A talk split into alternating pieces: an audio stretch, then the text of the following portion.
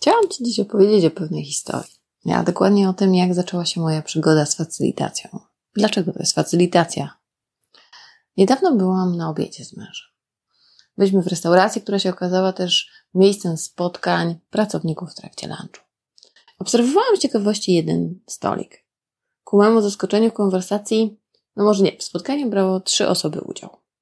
Trzech mężczyzn.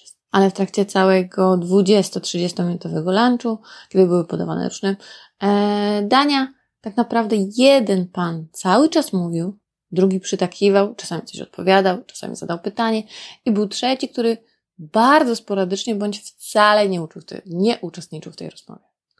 Panowie w trakcie lunchu rozmawiali tylko o biznesowych rzeczach. O operacjach, o klientach, o wynikach, o propozycjach. Niekoniecznie można byłoby to też nazwać rozmową tak naprawdę, ponieważ jeden człowiek cały czas mówił, drugi się przysłuchiwał, trzeci czasami coś wspominał. I to nasunęło mnie na refleksję na temat dzisiejszego podcastu, dzisiejszego odcinka tego podcastu. Cześć, nazywam się Agnieszka, Agnieszka Kolber i prowadzę ten podcast Wizja Biznesu. Dlaczego wizja? Bo w moim świecie nie ma rozwiązań zero-jedynkowych. Coś, co sprawdza się w jednej firmie, może nie mieć prawa bytu w innej. Tak po prostu już jest. Dlatego tak ważne jest, aby szukać swoich własnych rozwiązań, swoich własnych modeli, swojej własnej drogi. I do tego Cię dziś zapraszam. Wracając do tematu facylitacji. Więc w tym spotkaniu brało udział trzech mężczyzn, choć tak naprawdę jeden w nim aktywnie uczestniczył, drugi był, powiedzmy, bierny, trzeci totalnie wręcz nieobecny. Mam też takie wspomnienia z wcześniejszych czasów, gdy uczestniczyłam w szkole językowej Lingoda. Jest ona platformą międzynarodową, gdzie łączysz się w pięcioosobowych grupach z nauczycielem, native'em i omawiacie tematy. Może to być język biznesowy.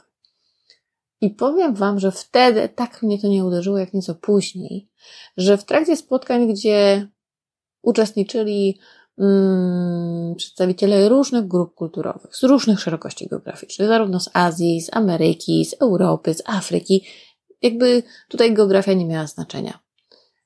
Znaczenie miało to, że bardzo często podczas spotkań, jeżeli prowadzący nie wyznaczył pewnej ścieżki, kto kiedy odpowiada, nie zapraszał systematycznie uczestników do wypowiedzi, bardzo często zdarzały się takie spotkania 45-minutowe do 60-minutowe, za które ci ludzie płacili i na których ich na pewno zależało, w których się oni kompletnie nie wypowiadali. A szczególnie dotyczyło to osób pochodzących z Azji, z Japonii, z Chin, z tych szerokości geograficznych. Te osoby kulturowo są nauczone, że niezapytane wprost nie wyrwą się do odpowiedzi.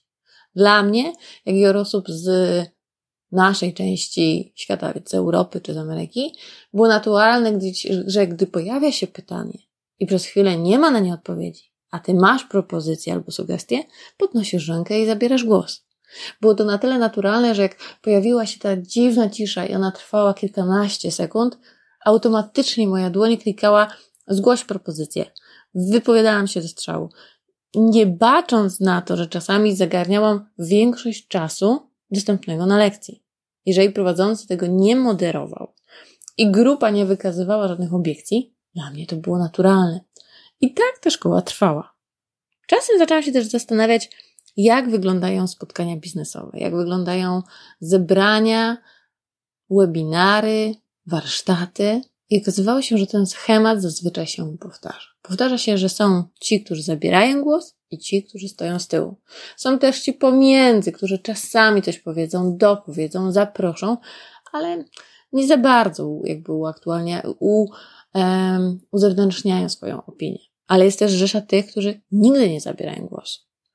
Gdy wróciłam wspomnieniami do mojego ostatniego zespołu pracy tetowej, przypomniałam sobie, że jako mm, team lider zespołu bardzo często czułam taką presję.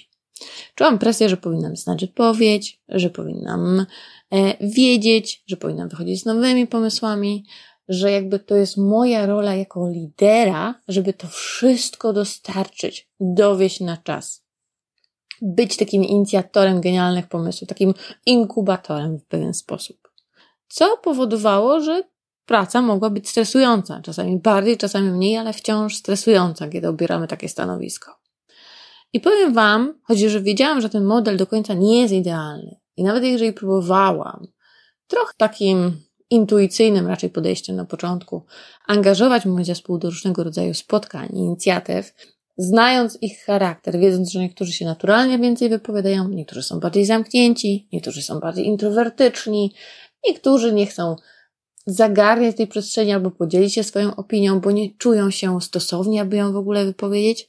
Miałam swoje jakby metody, żeby tą informację wydobyć. Oczywiście czasami też o tym zapominałam, czasami też nie było na to czasu, czasami było to zrobione nieumiejętnie, więc ten tak intuicyjne podejście, no w moim przynajmniej przypadku, nie zawsze dobrze działało. Nawet wśród ludzi, których znałam, nawet jeżeli dobraliśmy im zakres obowiązków pod ich maksymalne kompetencje i preferencje, wciąż tam czegoś kurde brakowało.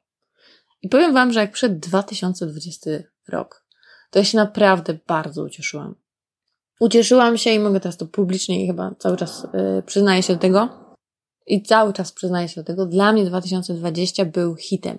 Jednym z najlepszych okresów, ponieważ zrobił się taki gigantyczny stop. Stop, kiedy można było szerzej pomyśleć i zastanowić się nad wieloma rzeczami. I jeżeli ja jestem osobą, która lubi biznes, lubi pracowanie z ludźmi, to moja uwaga, oczywiście pierwsze było wystraszenie się, nie oszukujmy się w tej kwestii, zaniepokojenie, zdziwienie, zaskoczenie i niedowierzanie. Ktoś dzisiaj postanowił wiercić w moje okolice. To z czasem tak naprawdę przeszła w tryb bardziej aktywny, czyli na zasadzie dobra, kiedyś wrócimy do biznesu i ten biznes już nie będzie wyglądał tak jak kiedyś. Interesów nie będziemy tak samo załatwiać. Klientów nie wiadomo, czy będziemy mieć.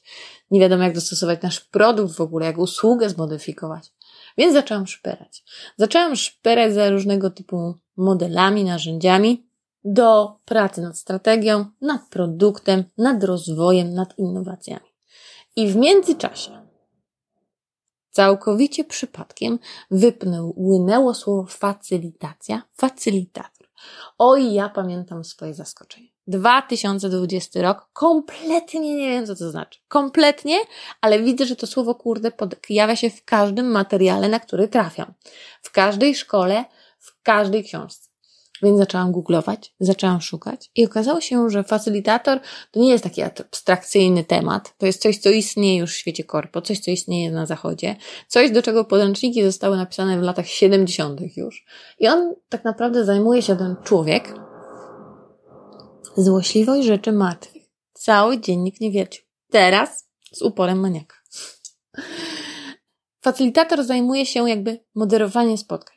Jego zadaniem jest pomóc grupie bądź uczestnikom, którzy są na tym spotkaniu, dojść do jakiejś konkluzji. Pomóc wyciągnąć jak najwięcej informacji, pomóc zostać usłyszanym i pomóc im skrystalizować to, nad czym pracują, aby wyciągnąć jakieś konkretne wnioski, jakieś konkretne założenia do dalszych kroków. I ta facylitacja okazała się na tyle fantastyczna, że wciągnęła mnie i szkoła, i kursy, i ten brakujący puzzle nagle się odnalazł, ponieważ te elementy, które wcześniej nie mogły zostać zaopiekowane, teraz były już naturalnie zaopiekowane. To jest ta metoda, aby w trakcie spotkania mogli się wypowiedzieć wszyscy. A dlaczego wszyscy? Ponieważ pamiętajcie, każdy z nas ma pewien błąd poznawczy. To znaczy widzimy nasz świat przez naszą bańkę, nasze schematy, nasze filtry, widzimy skrawek. Tak jak widzimy feed na naszym LinkedInie, na Facebooku, na Instagramie. Widzisz świat, który sobie stworzyłeś i nikt nie ma takiego samego feedu jak ty. Nikt, ponieważ jest on ustawiony pod Twoje preferencje w pewien sposób. Automatycznie nasze charaktery, nasze dziedzictwo rodowe, kulturowe, nasze mm, pewne preferencje i naleciałości kształtują to, co widzimy i jak widzimy. Więc w momencie, kiedy mam interdyscyplinarny zespół składający się z osób reprezentujących różne stanowiska, w te, przykładowo w tej samej organizacji, i zaczynamy mówić na jakiś temat, dopiero wtedy zyskujemy pełne spektrum obrazu tego mm, przedmiotu, tej usługi, tego tematu, o którym rozmawiamy, ponieważ mówimy na tę, o tej samej rzeczy z różnych perspektyw. I tu jest ważne, aby po pierwsze wydobyć te informacje, wydobyć tę wiedzę, wydobyć te pomysły. I czasami jak się trafia na takie momenty, że coś jest tak zwanego pod wodą. Czyli ty czujesz czasami, jak wchodzisz do biura i czujesz, że kurde, ktoś się kierę zawiesił w powietrzu. Ty czujesz czasami na spotkaniu, kiedy wydobywasz informacje, starasz się dojść gdzieś, że jest jakiś taki opór i chcesz zrozumieć ten opór i po co jest ten facylitator, bo wie, że bez tego oporu, bez jakby przepracowania tego fragmentu, grupa nie ruszy dalej, nie stworzy czegoś naprawdę wartościowego, bo nie jest w stanie. To facylitator zajmuje się profesjonalnie tym, aby badać, co jest tak zwanego pod tą wodą, co jest przyczyną tego, że zapada cisza. I moi drodzy, powiem Wam, że ta cisza potrafi być niesamowita, mordercza, i nawet dla facylitatora jest wielkim wyzwaniem. Wyobraźcie sobie ciszę, która trwa kilka sekund. Online Wam powiem, że ona trwa dłużej i w odczuciu jest jeszcze dłuższa i czasami ona może trwać minuty. I te minuty się ciągną, jest cisza i ona jest, kurde, naprawdę trudna, ale wiesz, że jest potrzebna, ponieważ to zachęca do mówienia, co jest pod tym. I czasami jest tak, że ta cisza musi być usłyszana po to, żeby wypłynęły inne elementy towarzyszące, po to, żeby się dowiedzieć, co jest tak naprawdę tą blokadą wewnętrzną. E, czasami jest tak, że te spotkania są też takie szansą na wzajemne się zainspirowanie. To znaczy, że ściągamy tą presję, że ktoś musi mieć genialny pomysł od A do Z, wiedzieć już na ten temat wszystko, w jakiś sposób go ogarnąć, tak jak naukowcy ogarniają coś. Nie, czasami jest tak, że ktoś coś powie, ktoś coś dopowie, komuś się to skojarzy i w ten sposób dojdziemy do pewnego kierunku. I to jest mega. To jest najlepsza metoda na rozwiązywanie problemów, na rozwój, budowanie innowacyjnych produktów, strategii, marketingu, czegokolwiek tylko chcecie. Ponieważ to, co potrafi jednostka, jest tak naprawdę niczym w stosunku do tego, co potrafi grupa i do czego może dojść grupa. Ale jeżeli tej grupie nie damy razem współpracować, nie pomożemy jej w tym, w postaci takiego trochę drenaża, tak bym nazwała tego facylitatora, jestem takim drenażem tego środowiska, to ta grupa nie jest w stanie zrobić wielkich postępów. I w moim przypadku ta facylitacja była tym, co ja dostrzegłam mm, w potrzebie mojej, mojego zespołu, potrzebie tego, co mi brakowało przez lata w biznesie. I jak byłam na obiedzie z tym moim mężem, to właśnie był ten element. Tam było trzech ludzi. Mówili o swoim biznesie, mówili o swojej firmie, mówili o swoim zespole i tylko jeden cały czas mówił. I jeden słuchał i czasami coś dopowiadał, trzeci był prawie nieobecny. Ale to nie znaczy, że go w tym zespole nie ma. On tam jest. On ma swoją wiedzę i pomysły, ale był nieusłyszany i nikt się nie zainteresował tym, żeby w jakiś sposób zaprosić go do tej rozmowy, że może są jakieś kwestie albo przyczyny, że on nie zabiera głosu, ale on został całkowicie pominięty. I w biznesie tak często jest. I dlatego facylitacja, sądzę, że jest tym rozwiązaniem, które mogłoby nam wszystkim pomóc w wielu perspektywach rozwojowych, w wielu perspektywach takich codziennych. Mam nadzieję, że co, znalazłeś tu coś ciekawego, coś, co Cię może zainteresowało, może zaciekawiło. Weź, korzystaj, daj znać, co o tym sądzisz. Do usłyszenia w kolejnym odcinku.